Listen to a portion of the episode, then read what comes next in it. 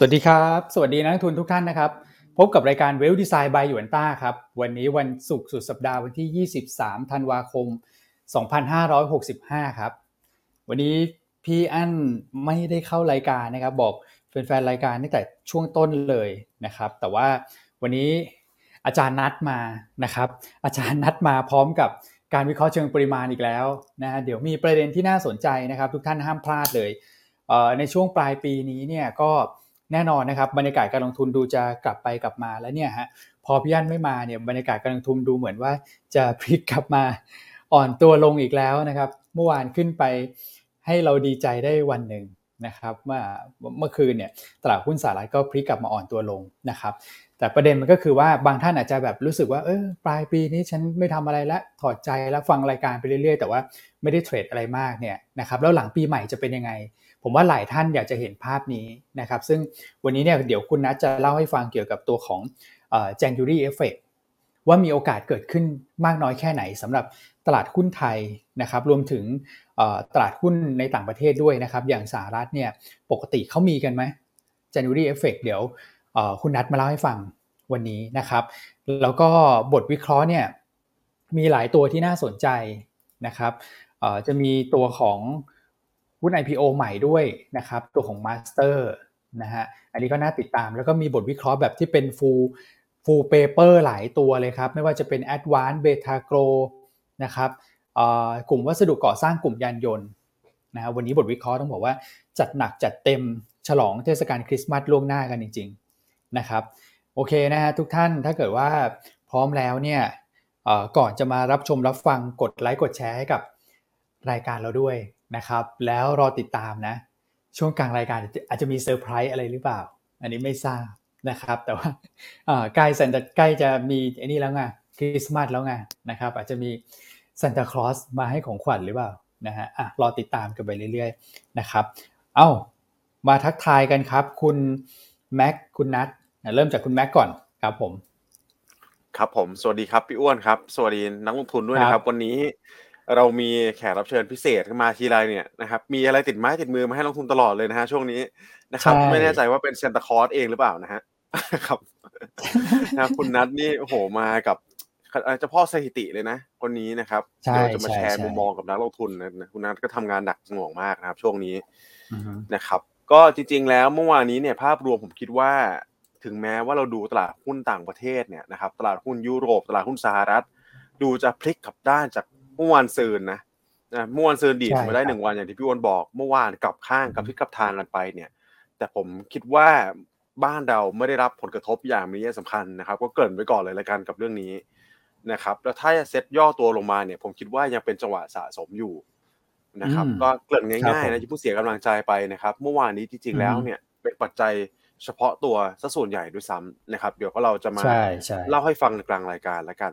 นะครับ โอเคเดี๋ยวตอนนี้ก็ ขออนุญาตส่งไมค์ไปที่คุณนัทก่อนแล้วกันให้คุณนัททักทายกับนักทุนบ้างครับ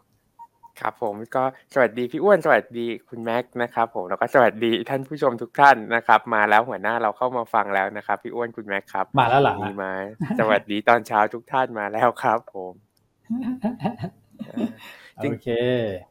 จริง ๆ อยากต่อเนื่องเลยครับ ผมว่าเดี๋ยวพอได้เจอเปเปอร์ January Effect ตรงนี้นักลงทุนบางท่านที่ยังไม่มีของอาจจะ อยากให้ตลาดหุ้นไทยพักลงมาด้วยเหมือนกันนะครับพี่อ้วนคุณแม่ครับ เพราะว่าเรามีสถิติที่มาบอกเลยแหละว่า ควรซื้อไหมควรซื้อกลุ่มไหนหรือควรทำอะไรในในช่วงที่เหลือของปีนี้ถ้าหากดัชนีปรับตัวขึ้นหรือปรับตัวลงครับ เดี๋ยวเราค่อยมาเฉลยกันอีกทีหนึ่งในช่วงท้ายรายการนะได้เลยครับ ดีเลยฮะอะทุกท่านรอจดรอรับชมรับฟังนะครับ อืมอะไหนฮะพี่อั้นมาเหรอสวัสดีตอนเช้าทุกท่านอ้าว ทักทายพี่อั้นกันได้นะครับ เข้าไปกดไลค์ในคอมเมนต์ได้ แล้วก็ เอ้าโปรโมทกันตั้งแต่ต้นรายการเลยคุณนันเอ่อคุณแม็กครับ ครับผมวันนี้ทำไมไม่เข้ารายการเนี่ยรอบแล้วกันนะครับ แล้วเดี๋ยวการรายการสำหรับนักทุนที่เข้ามาสายนะ เดี๋ยวผมค่อยเดี๋ยวพวกเราค่อยโปรโมทกันอีกทีนะนะครับ วันนี้พี่อั้นก็เตรียมตัวนะครับ จัดหนักจัดเต็มอีกแล้วนะครับก็มีงานสัมมนานะหุ้นเด่น MAI นะครับแล้วก็เทรนการลงทุนปี 2023 ด้วย อันนี้ก็เป็นถือว่าเป็นอีเวนต์ใหญ่อีกอันหนึ่งของทางตลาดหลักทรัพย์นะครับ ซึ่งนักลงทุนสามารถติดตามดูกันได้นะสำหรับคนที่สนใจในการลงทุนหุ้นกลางหุ้นเล็กนะครับ อันนี้ก็เป็นสิ่งที่น่าสนใจเหมือนกันนะเพราะหุ้นกลางหุ้นเล็กตอนนี้ก็บอกต้องบอกว่าเทรนการเคลื่อนไหวเนี่ยไม่ค่อยดีนะครับ แต่การเคลื่อนไหวที่ไม่ค่อยดีเนี่ยก็เป็นจังหวะใช่ไหมครับ ก็เดี๋ยวรอเนี่ยรอฟังพี่อั้นนะเป็นจังหวะช่วงไหนควรเข้าเก็บซื้อหุ้น sector ไหนดูดีนะครับ เดี๋ยวรอฟังกันได้เลยวันนี้ บ่ายโมงถึงบ่ายสองผ่าน Facebook Live แล้วก็ตัวของเอ่อเป็นเป็นเป็น Facebook YouTube ไม่แน่ใจว่ามีไหมนะฮะของสมาคมบริษัทจดทะเบียนในตลาดหลักทรัพย์ MAI นะครับแต่คิดว่าน่าจะมีเหมือนกันนะนะครับผมถ้าไม่มีลอง search ดูในเซ็ตนะฮะ SET Thailand เนี่ยนะครับในตัวของ YouTube ได้นะครับผมอ่าห้ามพลาดนะครับมาได้ถูกจังหวะเวลาจริงๆนะครับอย่างที่คุณแม็กบอกก็คือช่วงนี้หุ้นกลางหุ้นเล็กเนี่ย เรื่องของสภาพคล่องที่หายไปด้วยนะครับ แล้วก็กรณีของหุ้น MORE ที่เกิดขึ้นด้วยนะก็ทำให้ความน่าสนใจในช่วงปลายปีเนี่ยอาจจะลดลงนะครับ แต่เดี๋ยวไปฟังมุมมองจากพี่อั้นนะนะครับว่าภาพใหญ่ของ MAI เนี่ยประเด็นที่ 1 คือยังลงทุนได้ไหมนะครับ ประเด็นที่ 2 คือ ลงทุนได้แล้วมีตัวไหนที่น่าสนใจนะครับ แล้วก็ประเด็นที่3เนี่ยภาพของตลาด MAI ในปีหน้านะครับ sector ไหนจะจะมานะจะเด่นนะ นะครับแล้วก็หุ้นมันจะมีแบบอย่างนี้ไหมเหมือน BEA B b u b i c อะไรอย่างเงี้ยคุณแม็กอันนี้น่าสนใจใช่ครับนะครับอันนี้เป็น topic เราดูมี mega trend หลายอย่างเหมือนกันนะ ที่น่าจะเกิดขึ้นในการลงทุนปีหน้านะครับ ซึ่งมันเปลี่ยนภาพจากปีนี้ ปีนี้ก็ อย่างที่เราทราบกันดีแหละนะครับหุ้นกลางหุ้นเล็กโดนเยอะจริงนะครับ เพราะจากหลายปัจจัยตัวของ bond yield ต่างๆนานา fund flow ที่ ดูชะงักไปเนี่ยแน่นอนนะครับหุ้นกลางหุ้นเล็กอาจจะโดนก่อนใช่ไหมครับพี่วนใช่ครับผมก็ปีหน้าถ้ามีกับที่กับทางได้นะมีเมกะเทรนอะไรบ้างเนี่ยอย่าลืมติดตามนะครับแซบแน่นอนครับ ใช่ใช่ใช่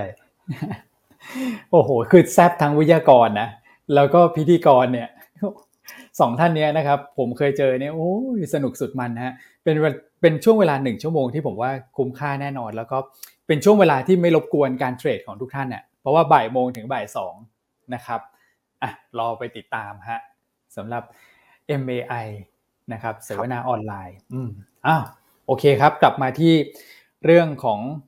อการสรุปภาพรวมแล้วก็ปัจจัยต่างๆ ครับคุณคุณแม็กจากคุณได้เลยครับครับผมฮะเดี๋ยวเดี๋ยวผมเป็นสรุปเป็นเดี๋ยวสลับกันสลับกันแล้วกันนะฮะเดี๋ยวผมสรุปเป็นภาพรวมตลาดก่อนนะครับ ก็สำหรับเมื่อวานนี้เราปรับตัวขึ้นได้ สักประมาณ 0.42%แต่ก็ปรับตัวขึ้นในลักษณะเดียวกันกับภูมิภาคเลย ภูมิภาคส่วนใหญ่เนี่ย เขียวขจีเลยนะครับ เมื่อวานนี้ก็มาจากปัจจัยการตอบ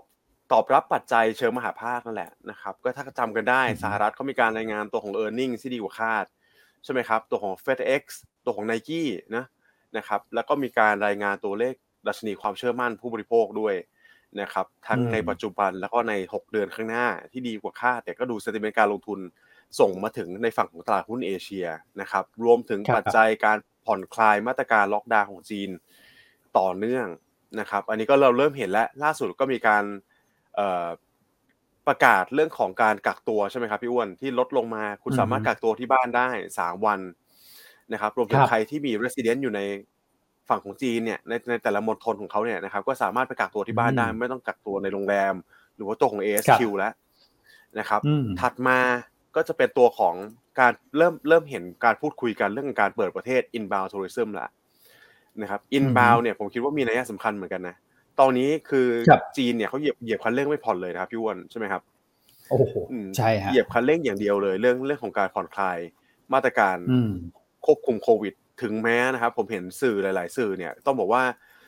การวิเคราะห์ทางการแพทย์เนี่ยเราอาจจะไม่ได้ชำนาญหรือว่าไม่ได้มีความเชี่ยวชาญเยอะนะครับ อาจจะต้องมีข้อมูลจาก จากฝั่งของ research ที่อื่นมาพูดให้นักลงทุนฟังแล้วกันนะครับว่าเขามี case scenario ที่ประเมินว่าจีนเนี่ยอาจจะกลับไปติดเชื้อโควิด -19 เนี่ยนะครับถึงแต่วันละหนึ่งล้านรายต่อวันนะครับซึ่งเยอะมากนะหนึ่งล้านรายเยอะมาก แล้วอัตราการเสียชีวิตเนี่ยมีโอกาสขึ้นไปถึงห้าพันคนต่อวันเลยนะนะครับ หรือว่าอัตราการเสียชีวิตที่ศูนย์จุดห้าเปอร์เซ็นตนะครับ เพราะฉะนั้นเนี่ย คือจริง ๆ แล้วถ้าถามว่ามันเป็นสิ่งที่ ตลาดคาดการณ์กันไว้ไหมนะครับ ผมเชื่อว่าระดับหนึ่งนะครับ ในการที่เขาปล่อยแบบเหยียบคันเร่งมาเต็มขนาดนี้เต็มแม็กเลยนะต้องบอกว่าเต็มแม็กเลยนะครับพีวอตที่แท้จริงเลยเนี่ยคือการดำเนินนโยบายการควบคุมโควิดใช่ไหมครับพี่อ้วนนะครับ ตอนนี้ก็เป็นสิ่งที่น่าจับตานะ อืม แต่ถ้าเขาเปิดประเทศจริง ๆ เนี่ยแน่นอนก็อยากให้มันไม่ต้องเป็นการเสียชีวิตอย่างที่เขาประเมินหรอกขอให้มันต่ำกว่าคาดแล้วกันนะครับ แต่ตอนนี้ต้องบอกว่าตัวเลขการติดเชื้อการเสียชีวิตน่ะ ติดตามยากนิดนึง นะครับ เพราะว่าเขาไม่มีการรายงานมาแบบเหมือนเดิมแล้วใช่ไหมครับพี่อ้วนอือฮึใช่ใช่ใช่ครับครับ อืมก็ก็เป็นอะไรที่ต้องต้องติดตามข่าวสารบ่อยหน่อยแล้วกันนะครับ แต่แน่นอนครับว่าเอาลุกระยะกลางกับระยะยาวเนี่ยเป็นบวกแน่ๆต่อหุ้นในโดยเฉพาะภูมิภาคเอเชียตะวันออกเฉียงใต้นะครับอืมที่มีความเชื่อมโยงกับสกับเศรษฐกิจจีนรวมถึงการท่องครับเที่ยวที่พึ่งพานักนักท่องเที่ยวชาวจีนเยอะเนี่ยอย่างบ้านเราเนี่ย นะครับ ก็อือฮึแน่นอนระยะกลางยาวปีหน้าเนี่ย น่าจะ outperform ได้ดีนะครับ อืมอืมอืมครับ ก็เลยหนุนบรรยากาศการลงทุนเมื่อวานตลาดเอเชียดูโอเคเลยนะครับ แล้วบ้านใช่ครับเราก็ถือว่าอื้อหือใช้ได้นะ ขึ้นมา 0.42เปอร์เซ็นต์นึกว่ามีเดลต้ามาช่วยด้วยหรือเปล่า ปรากฏว่าเดลต้าเมื่อวานก็ลงนะ เมื่อวานนี้อ่าขึ้นใช่ขึ้นครับแบบจริง ๆ อะอืมครัขึ้นแบบผมจริง ๆ แล้วว่าพระเอกเมื่อวานนี้ อยู่ฮะในกลุ่มค้าปลีกด้วย ค้าปลีกนี่เอาลุกโอ้ดูดีต่อเนื่องนะครับใช่ไม่ว่าจะเป็นตัวของแมคโครไม่ว่าครัจะบเป็นตัวของ BJC เมื่อวานนี้ก็อืมปรับตัวขึ้นมาค่อนข้างเด่นเลย และการเปิดประเทศจีนเนี่ยนะครับ ต้องสอบถามพี่อ้วนแล้วกันว่าหุ้นค้าปลีกตัวไหนนะครับ ดูมีแนวโน้มได้ผลประโยชน์จากจากการกลับมาของนักท่องเที่ยวจีนมากสุดครับพี่อ้วนโอ้โหถ้าเกิดว่าเราไปนะ แล้วที่สัมผัสได้เลยเนี่ย คือบิ๊กซีครัฮะบม ชอบไปบิ๊กซีจริงๆแล้ว ตอนนั้นเนี่ยอย่างเราทำงานอยู่แถวราชประสงค์เนาะคุณแม็กคุณนัทนะครับใช่ครับ สมัยก่อนเนี่ยก่อนที่จะมีโควิด เนี่ยคนจีนจะถามตลอดเลยนะครับ ไม่รู้ทำไมหน้าเราก็ไม่ได้จีนเนาะนะมันแล้วมาถามเป็นแบบภาษาจีนด้วยอะนะแต่ได้ยินจับใจความได้ว่าบักซีบักซีเขาจะพูดอย่างเงี้ยนะบักซีก็คือบิ๊กซีอะว่าไปทางไหนอ่าเราก็ได้แต่ชี้ชี้นิ้วไปอะไรเงี้ยนะครับเขาชอบมากแล้วเวลาไปบิ๊กซีเนี่ยอืมเราจะเห็นการแพ็คกล่องอะ เป็นลังเลย แล้วเขาก็มีบริการส่งไปที่จีนอะอยู่ตรงแบบเคาน์เตอร์ตอนที่จ่ายเงินเสร็จอะครับ ตรงแคชเชียร์โอ้โหสะพัดมากแล้วคึกคักมากเขามาซื้อหลายอย่างนะ พวกขนมนมเนยพวกมาม่ามาม่าซื้อเยอะ แล้วก็พวกแบบอะไรอะเบนโตะอะไรพวกเนี้ยนะครับ แล้วก็จะมีพวกแบบเครื่องสำอางอะเออเขาครัมาบผมนี่ผมว่า BJC เนี่ยจะได้เยอะอารวมถึงแมคโครใช่ไหมแมคโครก็ HoReCa อันนี้ก็จะขายให้กับพวกแบบ โรงแรมเวลาโรงแรมสะพัดเนี่ยแมคโครก็จะโอเคด้วย แล้วจริง ๆ CPALL ก็ได้นะ คือ CPALL เนี่ยไม่คาดคิดเหมือนกันแถวบ้านเนี่ยบ้านอยู่มีนบุรีอะจะหลุดหลุดกรุงเทพอยู่แล้วนะครับตอนนั้นมาก็งงว่าเอ้ยก่อนโควิดนะทำไมแบบพี่น้องชาวจีนมาเยอะเต็มเซเว่นอีเลฟเว่นเลยปรากฏว่าเขาก็มาพักแถวชานเมืองแบบนี้เหมือนกัน เพราะว่าเดี๋ยวเขาจะไปดูเอ่อซาฟารีเวิลด์กันต่อ อย่างเงี้ยฮะเออ CPO นี่ก็ก็มาเหมือนกันแต่ว่า CPO เขาแมคโครก็ถือกันอยู่แล้วถูกไหม นะครับพอแมคโครดี CPO ใช่ครับก็ดีด้วยค้าปลีกก็ครับผมสะพัดแต่ว่าตัวตรงเนี่ยผมว่า BJC ดูน่าสนใจคุณแม็กอืมอืมครับครับพี่ครับอ้วนผมก็ค้าปลีกตอนนี้ต้องบอกว่าเรียกเรียกว่าพักฐานมานานแล้วนะครับ แล้ว base เนี่ยไม่ได้สูงจริงเลย แต่ละตัวอืมนะครับใช่ครับยกเว้นอาจจะมี CPO ที่มีการ rally ขึ้นมาช่วงหลังๆเนี่ยแต่แต่ตัวตามทั้งสองตัวเนี้ยที่เพิ่งดีดขึ้นมาเมื่อวานนี้ผมคิดว่า ยังมีความน่าสนใจอยู่ค่อนข้างมากนะครับ ทั้งแมคโครทั้ง BJC ใช่นะครับใช่ใช่อะ นี่เป็นภาพหนุนโอเคกลุ่มค้าปลีกครับครับผมอะค้าปลีกก็เด่นเมื่อวานนี้นะครับ แล้วก็อืมส่วนที่เหลือ อาจจะมีแบงก์แบงก์ก็กับขยับปรับตัวขึ้นมาได้นะครับ ตัวของ Energy ครับนะนะครับ แล้วก็มี Conmat อืมนะครับอืมก็เป็นเป็น sector หลักๆ แล้วก็ property เนี่ย property นี่ผมว่ายังน่าสนใจอยู่นะนะครับ ตอนนี้ถ้าคุณอืมหาทีมที่แบบลงทุนถือข้ามปีเนี่ยนะครับ ก็กลับไปครับดูกลุ่ม 3D 3D ที่เราเคยแชร์กันมาก่อนหน้านี้นะครับอืม 3D มีอะไรบ้างนะครับ defensive ครับ domestic dividend นะอือฮึ property ก็ฟิตฟิตหลักๆเลยแหละนะครับ เกือบเกือบจะหมดด้วยซ้ำทั้งในสามทีมนี้นะนะครับก็เป็นหุ้นที่ผมคิดว่าปลอดภัยในการถือข้ามพักเงินได้นะครับรวมถึงกลุ่มอื่ครันบๆที่มีดีเวเดียนค้ำเนี่ยอย่างโรงไฟฟ้าอย่างเงี้ยอือฮึก็ดูoutlook ค่อนข้าง safe นะครับ อืมใช่ครับผมอะโอเค เดี๋ยวไป Flow ต่อกันที่ fund flow เดี๋ยวให้คุณนัทช่วยแชร์บ้างแล้วกันนะครับ ครับผมก็เมื่อวานนี้นะครับเราจะเห็นผู้ซื้อสุทธิหลักนะครับผมเป็นสถาบันในประเทศส่วนหนึ่งเลยเนี่ยเราก็ประเมินว่าอาจจะเป็นเรื่องของการทำ window dressing นะครับเนื่องจากเข้าใกล้การปิดไตรมาสสี่แล้วแล้วก็สำคัญด้วยคือจะเป็นผลประกอบการรายปีด้วยครับคุณคุณอ้วนคุณแม็กครับคือเราจะเห็น เวลา report ในกองทุนนะครับ คือมันจะมีสรุปรายปี ว่าปีที่แล้วผลตอบแทนเป็นยังไงสองปีที่แล้วผลตอบแทนเป็นยังไง ดังนั้น ผลตอบแทนรายปีของกองทุนจะสำคัญค่อนข้างมากนะครับผมดังนั้นอืมการเกิด window dressing มีความเป็นไปได้ค่อนข้างมาก เช่นเดียวกันนะครับผมแล้วก็คาดว่าอาจจะเห็นเนี่ยต่อเนื่องไปเลย ตลอดช่วงเวลาที่เหลือของปีนี้นะครับ ส่วนของอีกสามกลุ่มนะครับผมว่าจริงๆ ยอดที่ขายออกมาเนี่ยก็อาจจะไม่ได้ชัดเจนว่าเขาอยากลดน้ำหนักหรืออะไร เพราะว่า ตัวไซส์เนี่ยค่อนข้างเล็กนะครับผมเป็นตัวของต่างชาติเนี่ยขายไป 139 ล้านนะครับนักลงทุนทั่วไป 200 ล้านนะครับผมแล้วก็ prop trade ประมาณสัก 380 ล้านนะครับส่วนของตัว flow ในตลาดหุ้น EM นะครับผมเมื่อวานนี้ก็นักลงทุนต่างชาติก็ซื้อสุทธินะครับผมในหลาย ๆ ประเทศเลยนะครับก็เช่นเดียวกันกับทิศทาง ไปในทิศทางเดียวกันนะครับผมกับตลาดหุ้นต่างประเทศนะครับอย่างไต้หวันเนี่ยก็ซื้อสุทธิไปประมาณสัก 273 ล้านเหรียญนะครับผมเกาหลี 61 ล้านเหรียญนะครับอินโดประมาณสัก 20 ล้านเหรียญนะครับ ส่วนของตัวตลาดอื่นๆในไทยบ้างนะครับผมก็ตัวของเซ็ต 50 Index Future จริง ๆ ตรงนี้เป็นภาพที่ค่อนข้างดีเลยนะครับ ก็มีฐานะเป็นรองสุทธิมาประมาณสัก 16,000 สัญญานะครับ ผมก็สอดคล้องกับที่พี่อ้วนได้เล่าไปใช่ไหมครับ ว่านักลงทุนต่างชาติอาจจะไล่ปิดสถานะช็อตหมดแล้วที่เป็น quarter to date เนี่ยแทบจะไม่เหลือละนะครับ ผมก็เลยจากนี้ไปเนี่ยก็อาจจะเป็นทิศทางการลงทุนที่แท้จริงแล้ว แล้วก็กลับมาเป็นรองสุทธิจริง ๆ ด้วยนะครับตัวของ ตลาดบอลครับผมก็มีแรงขายออกมานะครับ2,100 ล้านบาทนะครับผมหลังจากที่ก่อนหน้านี้เนี่ยช่วงก่อนหน้านี้แบบยาวนิดนึงนะครับ มีฐานะซื้อสุทธิค่อนข้างเยอะเลยนะครับ ในตลาดบอลก็อาจจะขายออกไปบ้างเนาะพี่อ้วนคุณแม่ครับ เพราะว่าค่าเงินบาทก็แข็งค่ามาพอสมควรเลย อืม ได้กำไรจากค่าเงินด้วย อืมใช่ครับผมมาต่อที่ SBL นะครับผมก็มี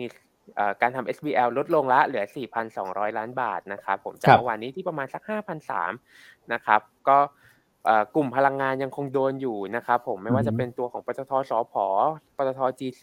ปตทบ้านปูนะครับผมที่โดน short มาค่อนข้างเยอะนะฮะแล้วก็ตัวของเดลต้านะครับผมก็ขึ้นมาติดโผเหมือนกันหลังจากที่มีการประกาศละว่าเดลต้าเข้า SET50 แล้วนะครับผมก็อาจจะ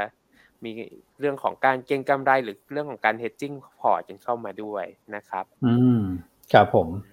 ทีนี้มาต่อที่ NVDR นะครับผม NVDR เมื่อวานนี้มีฐานะซื้อสุทธิต่อเนื่องเป็นวันที่ 2 นะครับผมแต่ว่าเบาบางนะฮะประมาณสัก 260 ล้านเท่านั้นนะครับผมหลังจากที่วันก่อนหน้านี้ซื้อไปประมาณสัก 2,000 ล้านเลยนะครับโดยหุ้นที่มีฐานะซื้อสุทธิเด่นๆนะครับห้าอันดับแรกได้แก่ GAF KBank บ้านปู BBL แล้วก็ CPN นะครับฝั่งขายก็จะเป็นตัวของสพเดลต้า BJC Advance แล้วก็ปตท G4 ครับ อืมครับผม โอเค อันนี้ก็เป็นภาพของเมื่อวาน เออ เราติดค้างนักลงทุนไว้เรื่องหนึ่งครับ คุณแม็กเรื่องของผมนึกได้พอดีเลยใช่ครับใช่ใช่ว่าอยากจะพูดแทรกเลย ก็ชี้แจงนะครับ มอบตัวเมื่อวานนี้นะครับ ต้องขออภัยด้วยสำหรับการให้ข้อมูลนะครับเมื่อวานนี้จริง ๆ แล้วเนี่ยภาษีสำหรับที่โอนอสังหาต่ำสามล้านบาทเนี่ยนะครับขั้นคือมันอาจจะงงๆนิดๆนะผมถาม developer เองเนี่ยโทรไปถามก็ ยังมีความงงกันค่อนข้างมากนะครับเนื่องจากภาษีการโอนกับการจดจำนองในปี 65 ที่ผ่านมาเนี่ยมาถูกลดลงมาเหลือ 0.01 นะครับ แต่พาดหัวเลยเนี่ยนะครับ บอกว่าเป็นการผ่อนมาตรการต่อนะครับ แต่แท้จริงนะคือผ่อนต่อแค่ระดับหนึ่งคือมาตรการการจดจำนองเนี่ยนะครับ อัตราการจดจำนองยังลดยังลดลงอยู่เหลือ 0.01%นะครับ แต่การโอนเนี่ยลดลงจากเดิมเพราะว่าจากเดิมเบสไลน์เลยปกติเขาจะมี 2%ถูกไหมครับ ลดลงมาให้เหลือหนึ่งเปอร์เซ็นตนะก็เป็นการลดแต่ว่าเป็นการปรับเพิ่มขึ้นจากปีหกห้าแล้วกันนะครับคือถ้าเทียบปีภาพปีหกห้ากับหกอะขึ้นนะครับ ภาษีขึ้นจากศูนย์จุดศูนย์หนึ่งทั้งหมดกลายเป็นหนึ่งเปอร์เซ็นสำหรับภาษีการโอนนะครับก็คลาริฟายสองอย่างประมาณนี้แล้วกันนะครับก็ชัดเจนละนะครับอืมอ่ขอบคุณแฟนๆรายการด้วยนะครับ ที่เมื่อวานช่วยแชร์ข้อมูลเข้ามานะครับ แล้วก็ขออภัยอีกครั้งหนึ่งนะฮะอ้าว โอเคครับ เราไปดูภาพตลาดเมื่อวาน โอ้โห เหมือนหนักหนักลงอีกแล้ว ใช่ไหมครับ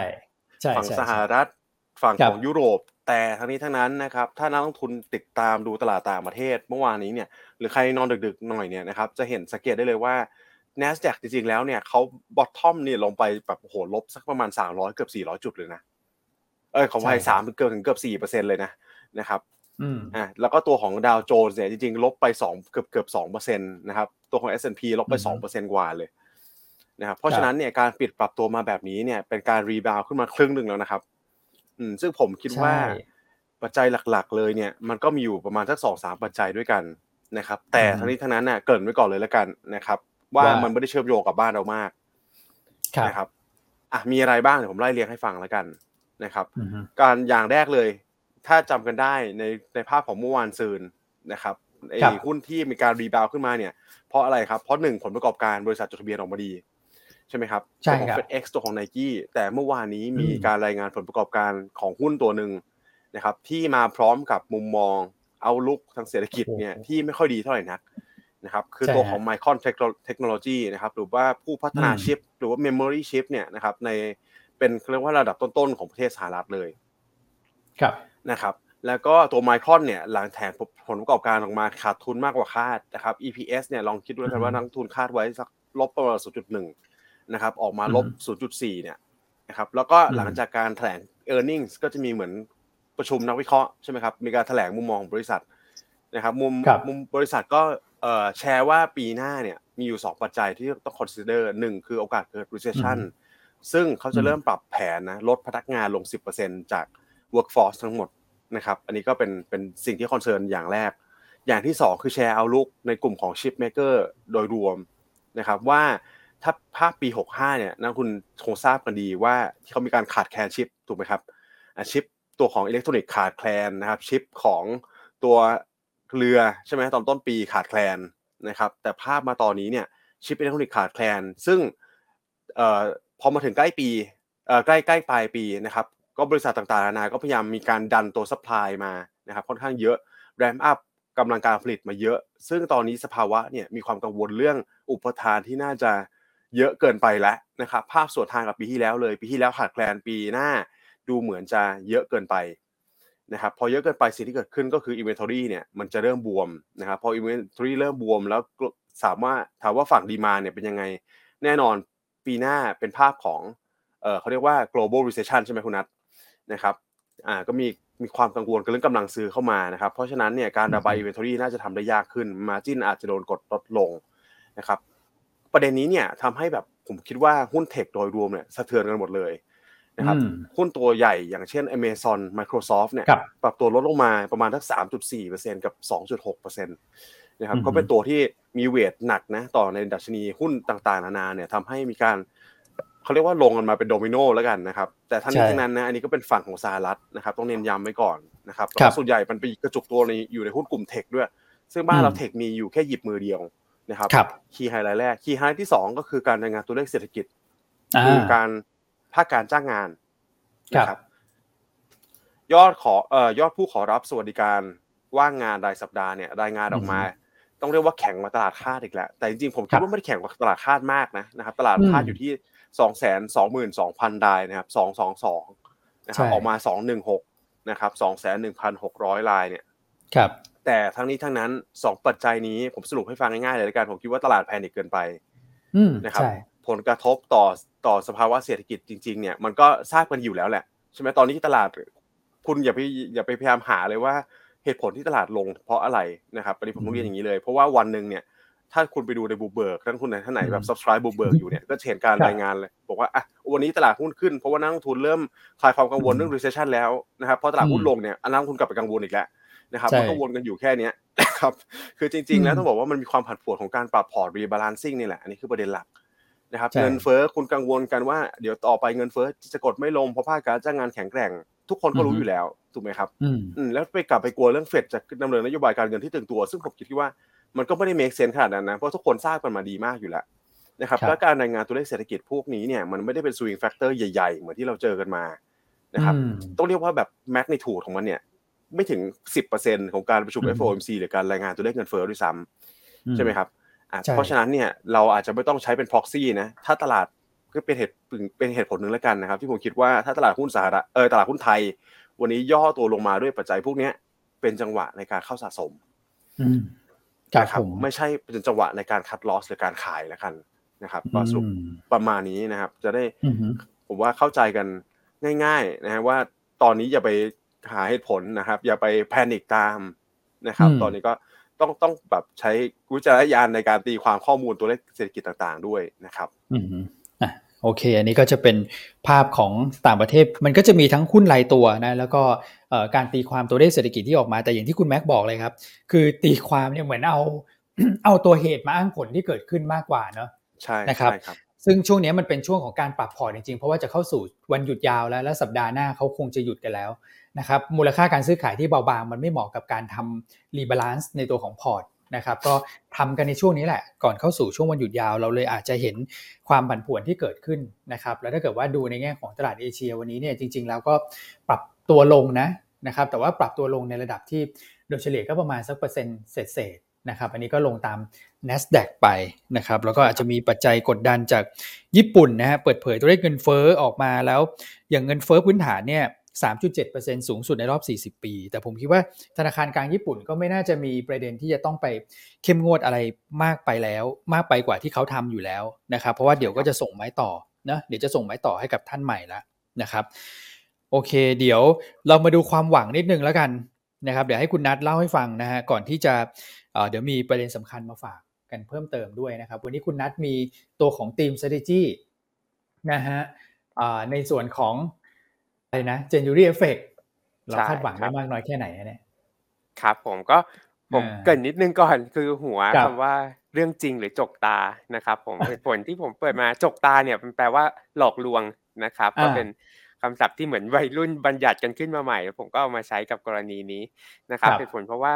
ถ้าจำกันได้อะครับพี่พี่อ้วนคุณแม็กครับ คือทุกท่านน่าจะเคยเรียนหรือเคยฟังเคยอ่านมาบ้างว่า January effect มันจะเกิดขึ้น คือตอนเดือนมกราเนี่ยหุ้นจะขึ้นหลังจากที่นักลงทุนขายหุ้น ในช่วงเดือนธันวาคม เพื่อใช้สิทธิประโยชน์ทางภาษีทางฝั่งของสหรัฐนะครับแล้วกลับมาซื้อคืนในเดือนมกราซึ่งตรงนี้เองอะครับ ผมก็เลยไปดูข้อมูลย้อนหลังมาครับ ว่า 10 ปีย้อนหลังหรือจริง ๆ แล้วผมดูไปถึง 20 ปีย้อนหลังเลยเนี่ย คือทาง S&P 500 ไม่มี January effect ครับพี่อ้วนคุณแม็กครับ เหมือน sell in May เลยครับ พี่อ้วนคือทางสหรัฐก็ไม่มี sell in May ใช่ไหมครับ ก็เป็นเหมือนความเชื่อที่ที่ผิดละกันครับ เป็นความเชื่อที่ไม่ได้ตรงกับตลาดหุ้นละกันนะครับแต่ทีนี้พอผมมาดูต่อของตลาดหุ้นไทยครับกลับกลายเป็นว่าตลาดหุ้นไทยเรามีอีกแล้วครับ เราของไทยเราเองเนี่ยมี January effect นะครับผมเหมือน sell in May เลยคือของไทยเราก็มี sell in May เหมือนกันทั้งที่ทฤษฎีนี้เนี่ยมันมาจากทางของฝั่งสหรัฐนะครับ แต่ว่า ครับผม ทีนี้ผมก็เลยไปดูข้อมูลมาประกอบเพิ่มเติมครับว่า เอ๊ะเหตุผลมันคืออะไรที่เรามี January effect ก่อนอื่นเลยเดี๋ยวผมขอเล่าตัวของค่าสถิติก่อน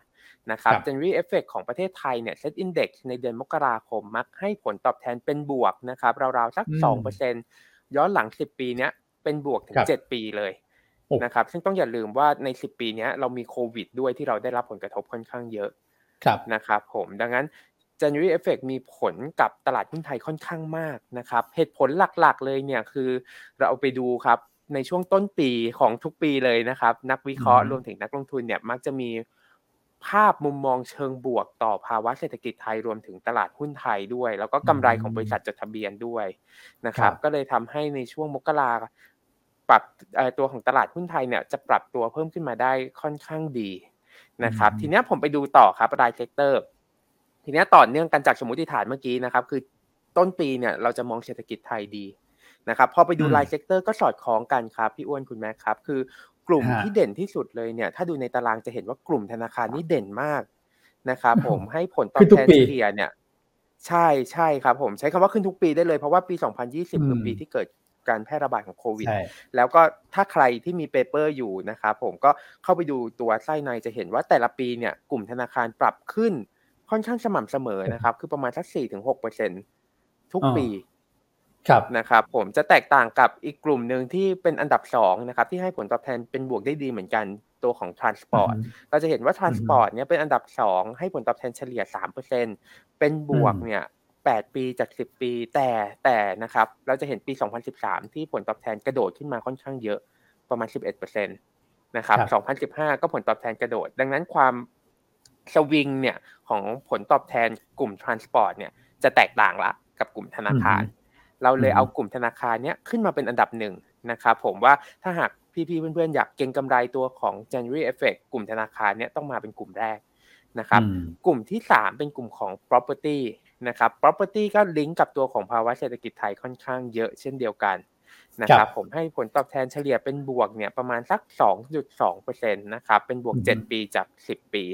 นะครับดังนั้นเลยเนี่ยถ้าหากว่าช่วงนี้นะครับตลาดหุ้นไทยปรับตัวลงมา ก็เลยกลายเป็นว่าเอ๊ะแบบเนี้ยเป็นโอกาสหรือเปล่าให้กับนักลงทุนที่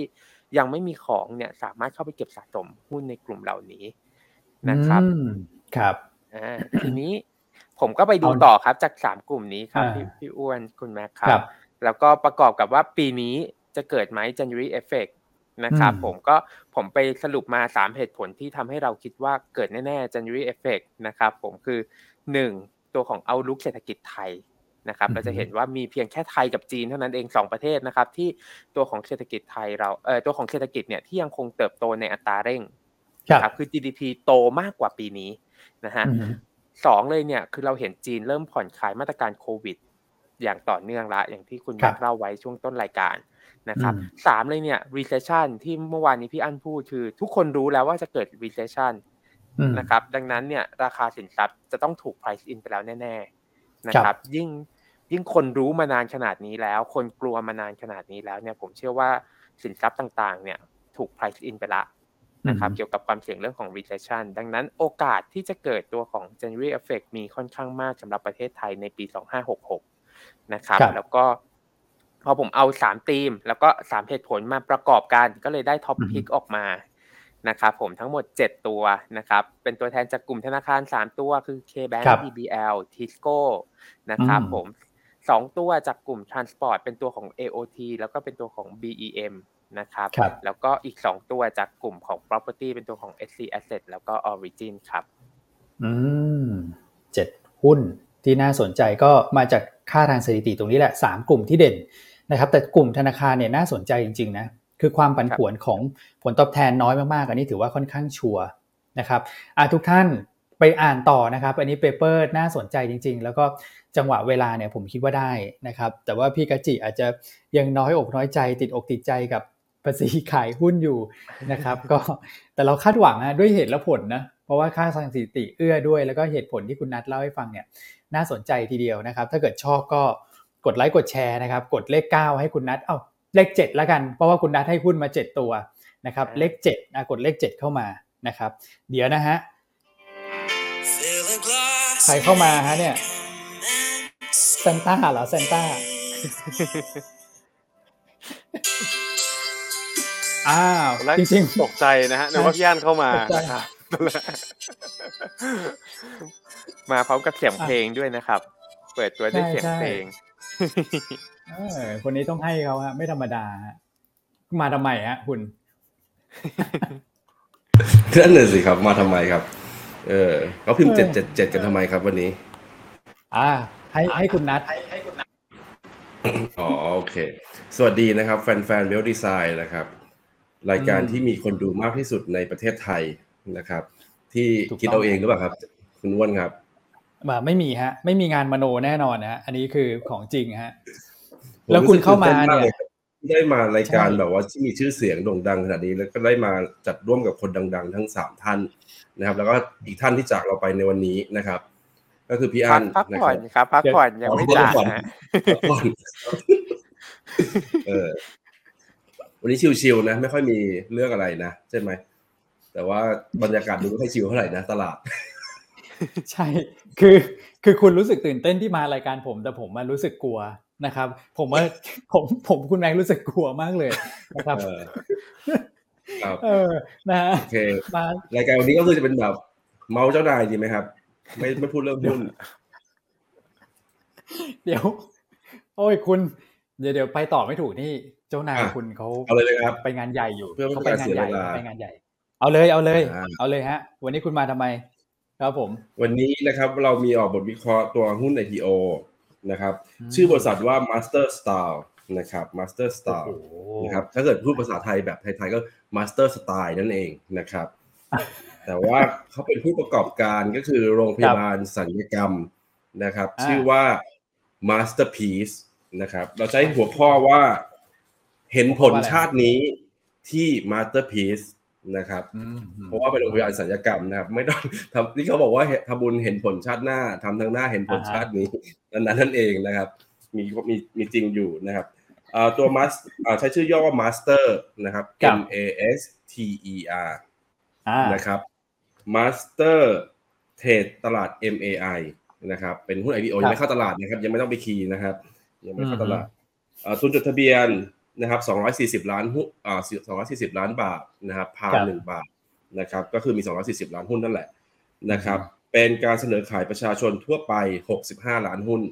นะครับ เป็นหุ้นใหม่ 50 ล้าน หุ้นเก่า 15 ล้านนะครับ ถาครัมบว่าหุ้นเก่านะครับทำไมถึงขายหุ้นเก่านะครับ หุ้นเก่าเนี่ยเป็นเอ่อของครอบเอ่อครอบครัวคุณหมอนะครับชื่อเอ่อนามสกุลก็คือมาสมาดนนะครับ เป็นครอบครัวนี้ เอ่อแต่ว่าหลังจากถึงแม้ว่าเขาจะขายหุ้นเก่าไปเนี่ยสัดส่วนการถือหุ้นของเขาโดยรวมแล้วก็ยัง 6-70%อยู่นะครับครับเพราะฉะนั้นเนี่ยมั่นใจได้ว่าเขาจะยังอยู่ต่อ แต่เพียงแต่ว่า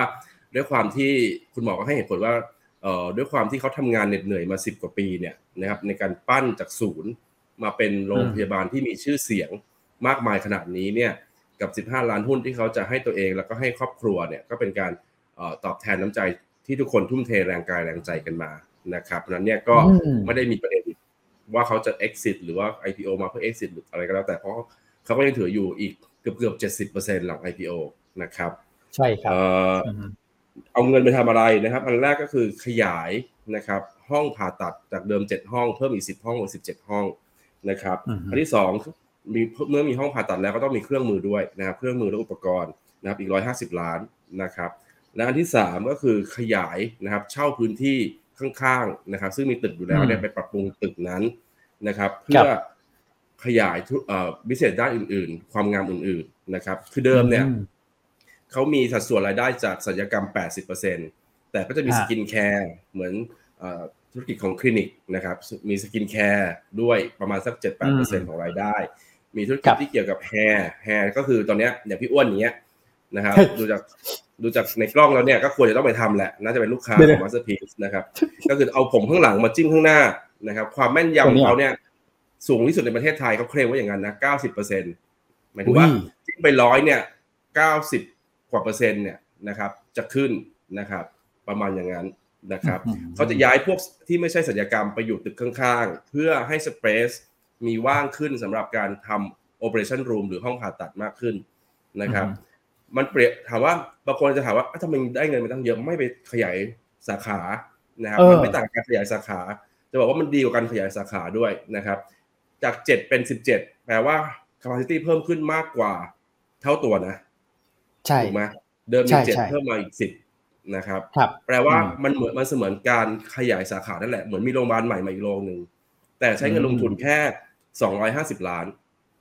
ถูกกว่าตั้งเยอะอ่านะครับ และนอกจากนี้การมีเอ่อโอเปอเรชั่นอยู่ในที่เดียวกันเนี่ยการที่หมอจะเคลื่อนย้ายจากที่หนึ่งไปอีกที่หนึ่งไปจากห้องหนึ่งไปอีกห้องหนึ่งเนี่ยมันง่ายกว่าการจากสาขาหนึ่งไปอีกสาขาหนึ่ง มันไม่มีเวส t ไทม์ในการเดินทางนะครับอืมแล้วก็เอ่อการคลีนรูมนะครับคลีนห้องนี้แล้วไปคลีนห้องต่อไป มันทำให้เวลาเอ่อเวลาว่างในการที่หมอท่านถัดไปจะนำเคสต่อไปเข้าห้องห้องเอ่อห้องโอเปอเรชันนั้นเนี่ยมันสั้นลงนะครับครับ อันนี้คือข้อดีในการที่มีทุกอย่างอยู่ในพื้นที่เดียวกันนะครับ ดีกว่าการขยายสาขา มันไม่เหมือนโรงพยาบาลที่ที่มีสาขายิ่งเยอะ ก็จะได้รับลูกค้ามากขึ้นนะครับ ธุรกิจนี้มันไม่เหมือนธุรกิจความงามทั่วไปตรงที่ว่าธุรกิจความงามทั่วไปเนี่ยต้องสาขาเยอะๆ เพราะว่าลูกค้ามีช้อยส์เยอะในการที่จะอืมคือคุณไปทำเลเซอร์หลุมสิวเนี่ยที่ไหนมันก็คือถ้าเกิดเครื่องมันเหมือนกันนะครับ มันก็ความ loyalty ของลูกค้าเนี่ยมันอาจจะเข้าที่ไหนก็ได้รู้สึกไม่แตกต่าง หรือไปทำทรีทเมนต์เข้าที่ไหนก็ได้รู้สึกไม่แตกต่างเพราะฉะนั้น การมีสาขายิ่งเยอะมันเหมือนเป็นเป็นเป็นการ penetrate ให้ลูกค้าเข้ามาหาคลินิกได้ได้ง่ายขึ้นได้ได้ได้ได้เร็วขึ้น แล้วก็เยอะขึ้น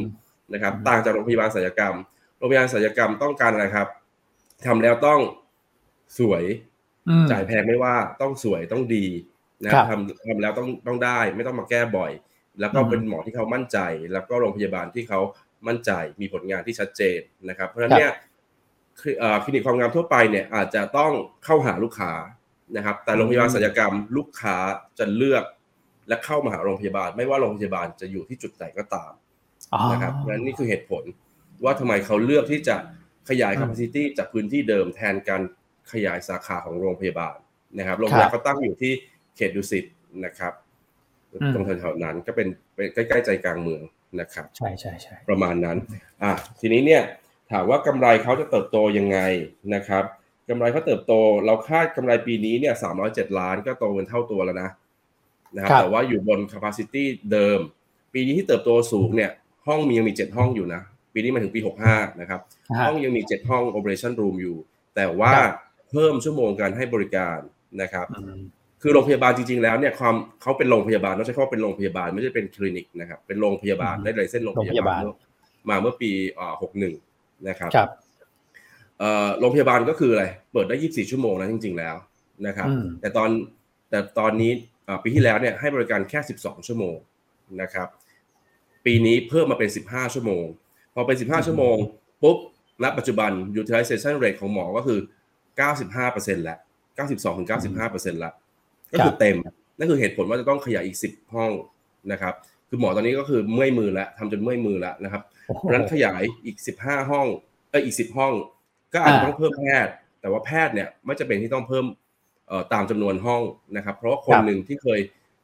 ด้วยความที่ห้องมันมีจำกัด มันอาจจะมีบางช่วงที่หมอว่าง หรือต้องอืมเลื่อนเคสออกไป คือจองอืมเคสจองคิวหมอคนนี้อาจจะต้องรอ6เดือนครับมี capacity ใหม่เข้ามาอาจจะรอแค่6วันหรือ6อาทิตย์เท่านั้นอ๋อเลื่อนเข้ามาอ่ฮะนะครับครับ การ อีกอันหนึ่งที่คนจะถามอันนี้ก็คือว่าการรักษาหมอนะครับ หมอดังๆเดี๋ยวเขาก็ไปใช่เขารักษากันยังไงเออนะครับต้องเรียนว่าการทำศัลยกรรมเนี่ย มันไม่ได้ทำคุณคุณเก่งเรื่องนี้ หรือคุณใช้เทคโนโลยีนี้เก่งแล้วก็จบ มันต้องมีการเรียนรู้อยู่ตลอดอ่าฮะเวลานะครับครับ ซึ่งไม้ตายของทาง Masterpiece ก็คือเขามีทำยังไงเขามีเป็น partner กับสถาบันอันอันดับต้นๆของทางเกาหลีนะครับ ชื่อ KCCS เป็นสถาบันที่สอนเกี่ยวกับ การทำศัลยกรรมเพราะฉะนั้นทุกครั้งที่มีการปรับปรุงเปลี่ยนแปลงหรือมีเทคโนโลยีใหม่ๆ หมอทุกคนจะต้องไปเรียนรู้กับที่นี่นะครับครับงั้นทุกคนหมอทุกคนมีต้องมีการเรียนรู้อยู่เสมอเพราะฉะนั้นอันที่หนึ่งคือหมอเก่งขึ้นนะครับ อันที่อืมสองด้วยชื่อเสียงของ Masterpiece เนี่ยมันทำให้ draw ลูกค้ามาได้ในในระดับหนึ่ง บางคนก็เลือกที่จะเอากับหมอคนนี้ เลือกที่จะใช้บริการกับหมอคนนี้นะครับ บางคนหมอคนไหนก็ได้ที่อยู่โรงพยาบาลนี้นะเอ่อขอให้เป็นโรงพยาบาลนี้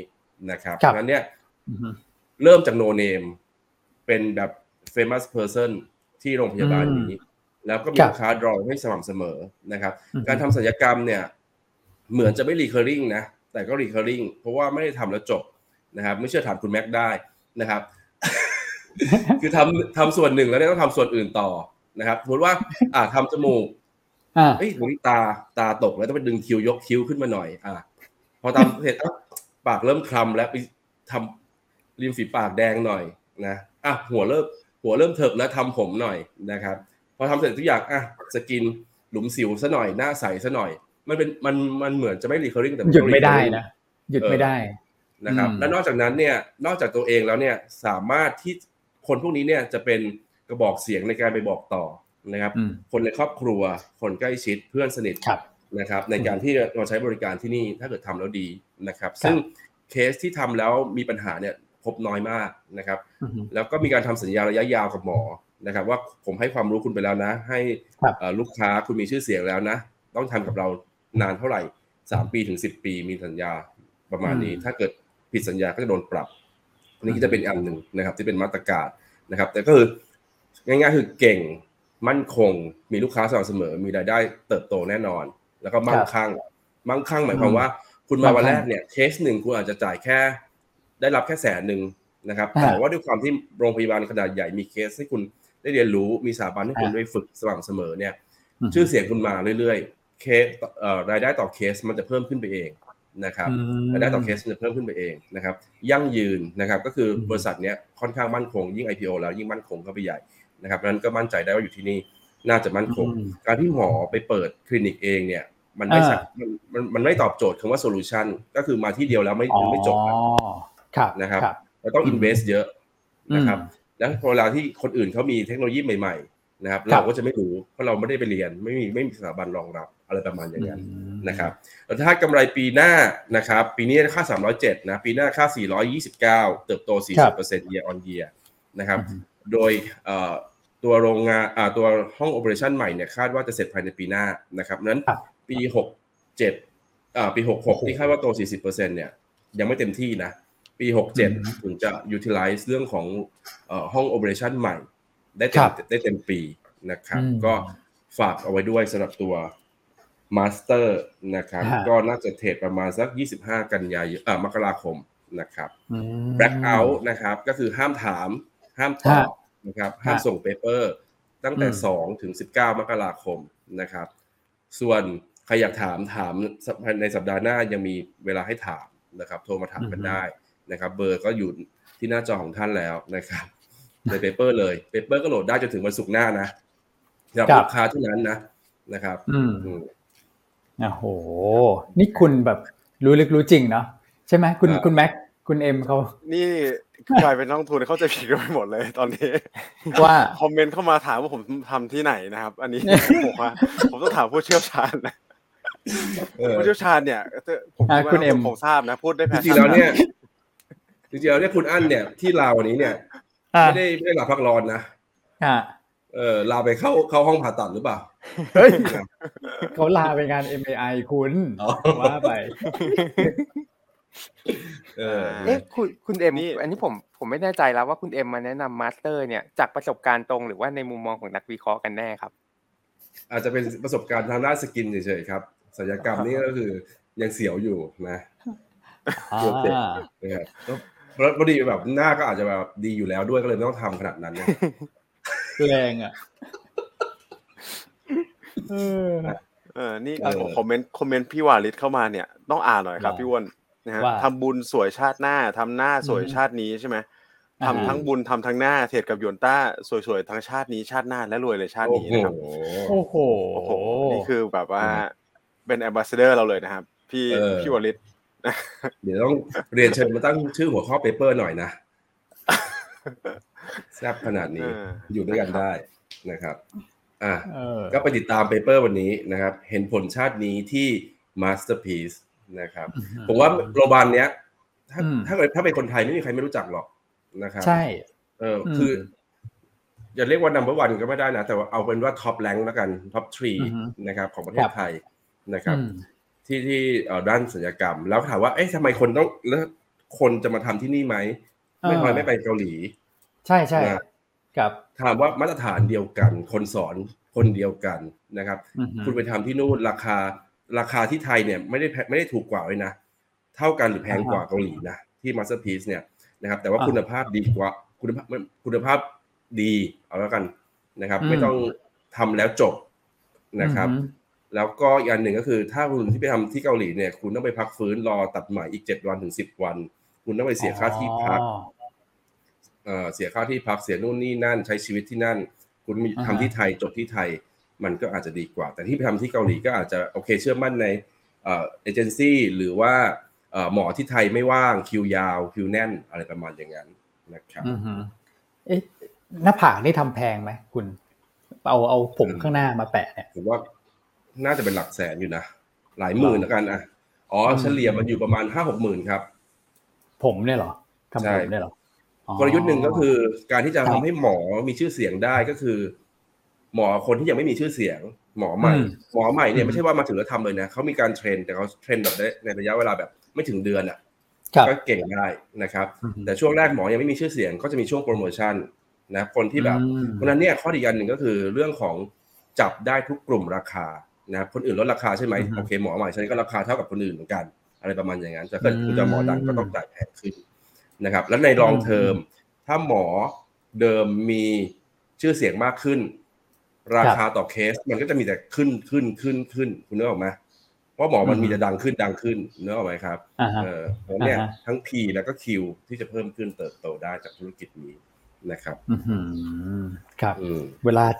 เวลาทำเนี่ย รู้ลึกรู้จริงนี่ต้องคุณเอ็มนะคุณคุณครับอยู่หลายกระทรวงแล้วนะทั้งกระทรวงเกษตรก่อนหน้านั้นนะนะครับ แล้วก็อืมล่าสุดนี่คุณไปสาธารณสุขอีกแล้วเนี่ย รู้ลึกรู้จริงมากเลย เออ นี่คือจุดเด่นของของเขาเลยนะทีธนัทเนี่ย เจาะลึกมาก อืมครับอะก็โอเคเคลียร์ครับมาอยู่นานครับคุณจะเห็นว่า ผมก็ IPO หลายตัวเหมือนกันนะนะครับ ก็อ่าช่วงนี้ก็อะไรนะเป็นปลายปีที่ ชิลที่ไม่ได้ชิลอะเหมือนทุกปีนะครับอ่าตั้งตั้งใจจะบอกอะไรใครหรือเปล่าฮะคุณพาโดนยังอยู่ไหมนะครับวันนี้เขาไม่เห็นทักมาเลยครับเขาทักมาไหมทักทักมาทักมาอยู่เขาบอกว่าขอไปพักหน้าสวยๆพักเสียงให้สวยๆก่อนเพราะเดี๋ยวเขามีอีเวนต์นะฮะคุณพาดลเขามีอีเวนต์เพลงยังไม่จบนะครับ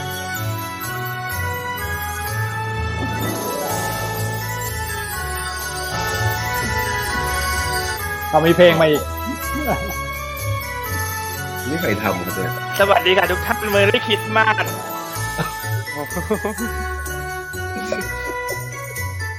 ทำเองเตรียมเองนะครับ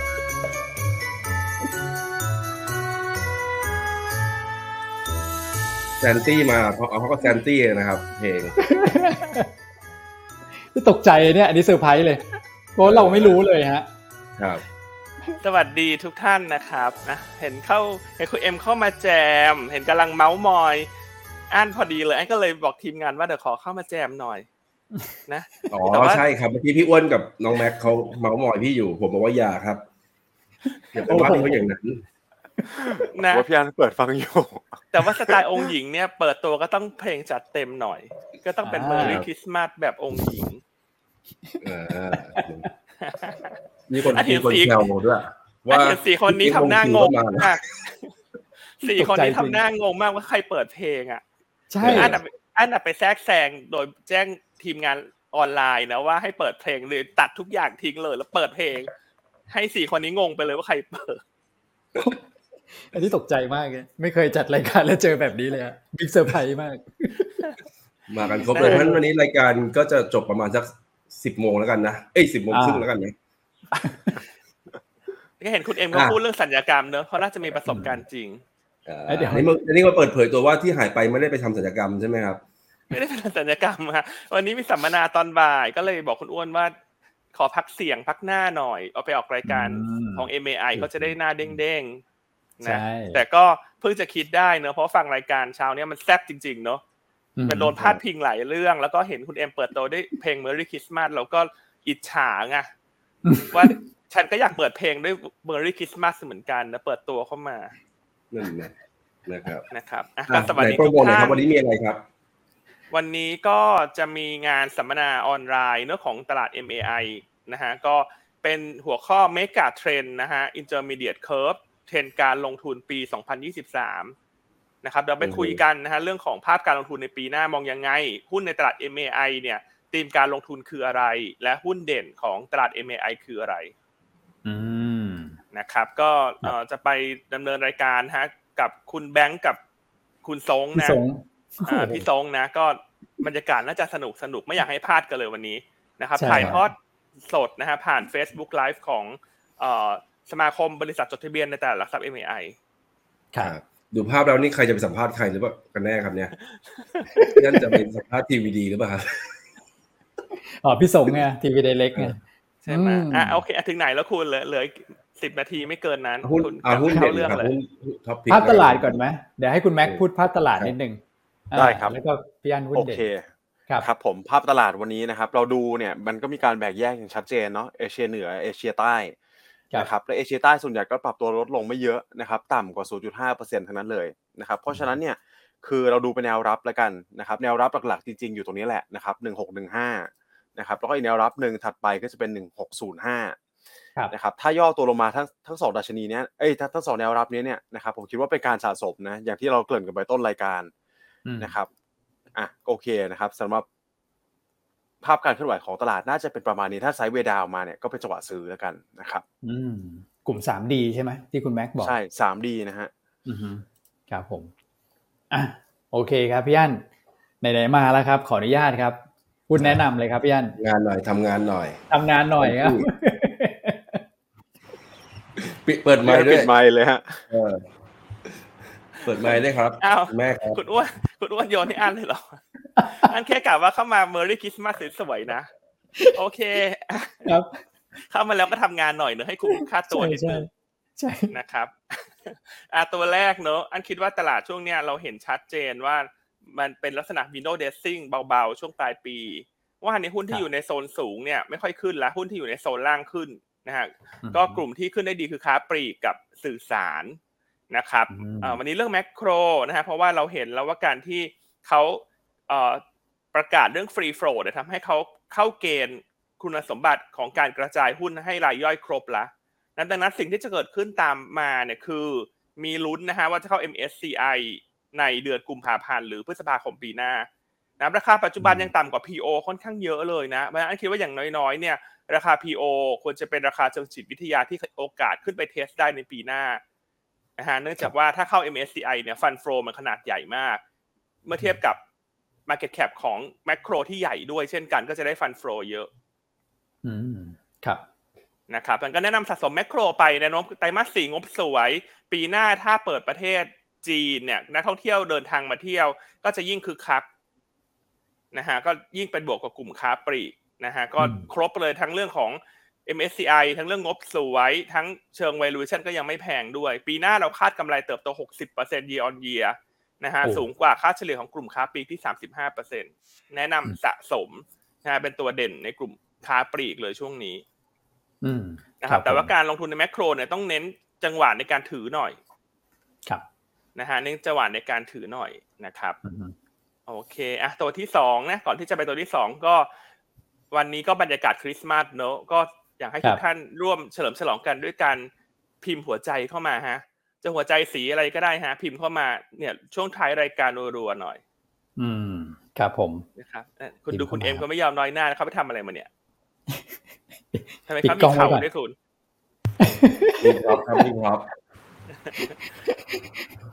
โอเคอะตัวที่ครับสองตัวที่สองครับแนะนำไทยออยล์นะครับ เราคาดหวังว่ากลุ่มโรงกลั่นเนี่ยจะ perform ได้ดีในช่วงที่เหลือของปีนะครับ แล้วก็ต้นปีหน้า เพราะว่าตอนนี้ตลาดโฟกัสเรื่องจีนเปิดประเทศแล้ว นโยบายกำลังจะเปลี่ยนเป็นศูนย์บวกสามที่ในช่วงต้นรายการคุณแม็กคุณอ้วนเล่าไปแล้วนะครับ ดังนั้นเนี่ยกิจกรรมการเดินทางจะกลับมา กิจกรรมทางเศรษฐกิจจะกลับมา โดยเฉพาะอย่างยิ่งถ้า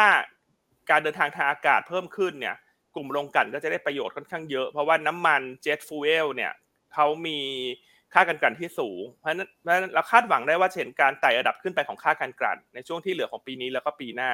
นะฮะก็กลุ่มโรงกลั่นหุ้นอยู่ในโซนด้านล่างไทยออยล์ซื้อขายที่ 0.7 เท่าของมูลค่าทางบัญชีเท่านั้นเอง ก็แนะนำสะสมตัวไทยออยล์หรือว่าตัวท็อปนะครับครับอ่า ตัวที่สามนะฮะก็เป็นหุ้นขนาดใหญ่นะฮะแล้วคาดหวังว่าถ้าเกิด January Effect เนี่ยอย่างที่เมื่อสักครู่คุณนัทเล่าไปแล้วเนี่ยกลุ่มธนาคารมักจะขึ้นได้ดี ในช่วงต้นเอ่อต้นไตรมาสหนึ่งหลังจากกลับมาจากปีใหม่นะครับสาเหตุหลักๆอีกสาเหตุหนึ่งเนี่ยเนื่องจากกลุ่มธนาคารและกลุ่มสื่อและกลุ่ม property เนี่ยเป็นกลุ่มที่ปันผลดีด้วยนะฮะก็เลยทำให้พอคุณนัทเขาดึงตัวเลขออกมาเนี่ยอ่าจะเห็นได้ว่ากลุ่ม ธนาคารกับ property จะขึ้นได้ดีใช่ไหมฮะในช่วงของ January effect ดังนั้นกลุ่มอืมธนาคารเนี่ยก็เอ่อแนะนำสะสมแล้วกันนะครับ BBL เป็นตัวเด่นคาดงบจะเติบโต year on year และ Q on Q ในไตรมาส4นะครับแล้วก็ให้ปันผลค่อนข้างสม่ำเสมอปีละประมาณ4%นะครับอะก็เป็น 3 ตัวที่เลือกแนะนำวันนี้นะฮะสามารถซื้อสะสมถือข้ามปีได้เลย แต่ว่าตัวโรงกลั่นก็จะเน้นเป็น trading เล่นรอบละกันนะครับบ โอเค โอเคอะตัวตัวสุดท้ายแล้วคุณแชมป์เลือกอะไรมาครับคุณแชมป์คุณอ้วน เลือกดูโฮมครับ อันนี้ทางเทคนิคก็ยืนเหนือเส้นค่าเฉลี่ยได้มีโอกาสไปต่อครับ แนวต้าน15 บาท แนวรับ 14 บาท 30 แล้วก็ stop loss ถ้าต่ำกว่า 14 บาท story เราเล่าให้ฟังเกือบทุกวันเลยฮะสำหรับดูโฮมครับนะครับ วันนี้เหมือนพี่น้องมีออกบทวิเคราะห์ด้วยนะ ดูโฮมบทวิเคราะห์ full paper อุ้ย full paper วันนี้เยอะมากเลยคุณเอ็มไหนเออ คุณเล่าให้ฟังสินะวิหัววันหนี้น้าเขาเรานะไปวิโดเคราะนห์ประตัวจำอะไรไม่มาครับเขียนกันเยอะเหลือเกินนะครับ ช่วงนี้ translator บอกว่าขอลาป่วยค่ะนะครับ ต้องแปลกันแบบว่าหน้ามืดนะครับ เออเมื่อกี้ลืมบอกนิดนึง master เราให้กรอบ target price อยู่ที่63ถึง66บาท เป็น target price ปีหน้านะครับ ตัว masterpiece 30เอ้ย63ถึง66นะครับ based on PE ประมาณ35เท่านะครับ ครับอือโอฮึเคโอเคอะวันนี้มีอะไรจะทิ้งท้ายไหมครับพี่อั้น Merry Christmas Merry Christmas หน่อยไหมอืมโอเคอะงั้นให้ทิ้งท้ายเธอทุกคนคนละนิดคนละหน่อยแล้วกันนะครับมีเวลาลีสักประมาณสองนาที ก็วันนี้ก็สุดสัปดาห์แล้วนะเสาร์อาทิตย์นี้ก็จะเข้าสู่วันคริสต์มาสละซึ่งเป็นเทศกาลที่ โดยส่วนตัวค่อนข้างชอบนะเพราะมันดูสดใสดูมีบรรยากาศมีสีสันต่างๆ ก็ถือเป็นโอกาสที่ดีที่จะอวยพรกับนักลงทุนทุกท่านนะครับแล้วก็เพื่อนๆร่วมอุตสาหกรรมทุกคนเลยที่รับชมรายการหยวนต้านะก็ Merry Christmas นะขอให้ทุกท่านมีความสุขลงทุนสิ่งใดขอให้มีกำไรในทุก asset class รวมทั้งได้ของขวัญชิ้นโตจากเซนต้าหยวนต้าในวันนี้ก็เป็นหุ้นที่แนะนำนะฮะก็ลองหาจังหวะสะสมกันดูนะครับ Merry Christmas นะครับอืม ผมขออนุญาตก่อนนะครับ เช่นกันนะครับเมอรี่คริสต์มาสทุกท่านนะครับ ขอให้มีความสุขรวยสุขภาพ รวยเเงินทอง ทรัพย์สินเงินทองนะครับ แล้วก็รวยความสุขมากๆเนี่ยเป็นขอให้ปีหน้าเป็นปีที่ดีนะ บางท่านอาจจะหยุดกันแล้วสัปดาห์หน้าก็อวยพรในปีหน้าเลยเป็นปีที่ดีแบบสุดๆปังๆไปเลยนะครับอะคุณเอ็มฮะครับผมก็สำหรับผมก็ไม่มีอะไรครับ ปีปีนี้เหนื่อยกันมาเยอะนักลงทุน นักวิเคราะห์แล้วก็ IC นะครับขอให้ปีหน้า เป็นปีที่ดีนะครับทำอะไรก็ขอให้ง่ายๆ easy easy นะครับลงทุนอะไรก็ได้กำไรนะครับมากกว่ามากกว่าขาดทุนก็แล้วกันนะครับแล้วก็ถ้าเกิดปีนี้ปีที่ผ่านมาเอ่อผิดพลาดประการใดคำแนะนำทำให้ใครไม่พอใจก็ต้องขออภัยมาณที่นี้ด้วยโอ้นะครับเพราะว่าทุกสิ่งที่เราทำไปก็ไม่เคยประสงค์ประสงค์ร้ายต่อนักลงทุนอยู่แล้วนะครับ หวังดีทั้งสิ้น แล้วก็มองเห็นโอกาสอะไรเราก็หยิบยื่นมามาถูกบ้างผิดบ้างหรือยังไม่ถึงเวลาบ้างนะครับ ก็ คนน้อมรับนะครับทำติชมแล้วก็ขออภัยณที่นี้นะครับขอให้ปีหน้าเป็นปีที่ดีของพวกเราทุกคนนะครับขอบคุณครับอืมครับอะคุณแม็กครับนะครับ ได้ครับก็ผมก็ Merry Christmas นะครับล่วงหน้ากับนักลงทุนทุกท่านเลยนะครับ แล้วก็เอ่อสำหรับสัปดาห์ถัดไปเนี่ยผมคิดว่าปัจจัยก็ค่อนข้างเบาบางแล้วล่ะนะครับอือฮึทุกท่านก็คงมีโอกาสนะไปสังสรรค์นะครับ ก็อย่างน้อยก็ขอให้ปลอดภัยกันนะครับแต่ก็ขอยืมคนพูดคุณพี่วริศมาแล้วกันนะครับ เพราะว่าชอบมากเลยนะครับ ถ้าลงทุนกับหยวนต้าเป็นนักลงทุนหยวนต้าเนี่ยขอให้ทั้งสวยทั้งรวยและที่สำคัญนะนะครับ ก็ประสบความสำเร็จในสิ่งที่คาดหวังไว้ในปีหน้าด้วยนะครับอือหือโอเคอะครับน้องเล็กปิดครับท้ายครับผมก็ Merry Christmas ทุกท่านนะครับ ผมก็ขอให้ทุกท่านสุขภาพแข็งแรงแล้วกันนะฮะแล้วก็สุขภาพดูแลรักษาสุขภาพกันด้วยในช่วงที่อากาศเปลี่ยนแปลงแบบนี้นะครับ สุดท้ายเลยใครที่รู้สึกว่าตัวเองโง่เฮงไม่ดีดวงไม่ดีนะครับ ไปที่อ่า Masterpiece ให้เขาช่วยแก้ได้นะครับผม สุดยอดอะอะพี่อันถ้าเกิดซื้อหุ้นไฮแล้วโลลงก็ปรบมืมันอจะพีช่วยไม่ได้นะครับอะแต่ว่าอย่างมาสเตอร์พีนี่เราเป็น lead underwrite เพราะฉะนั้นขอให้เชื่อมั่นเถอะว่า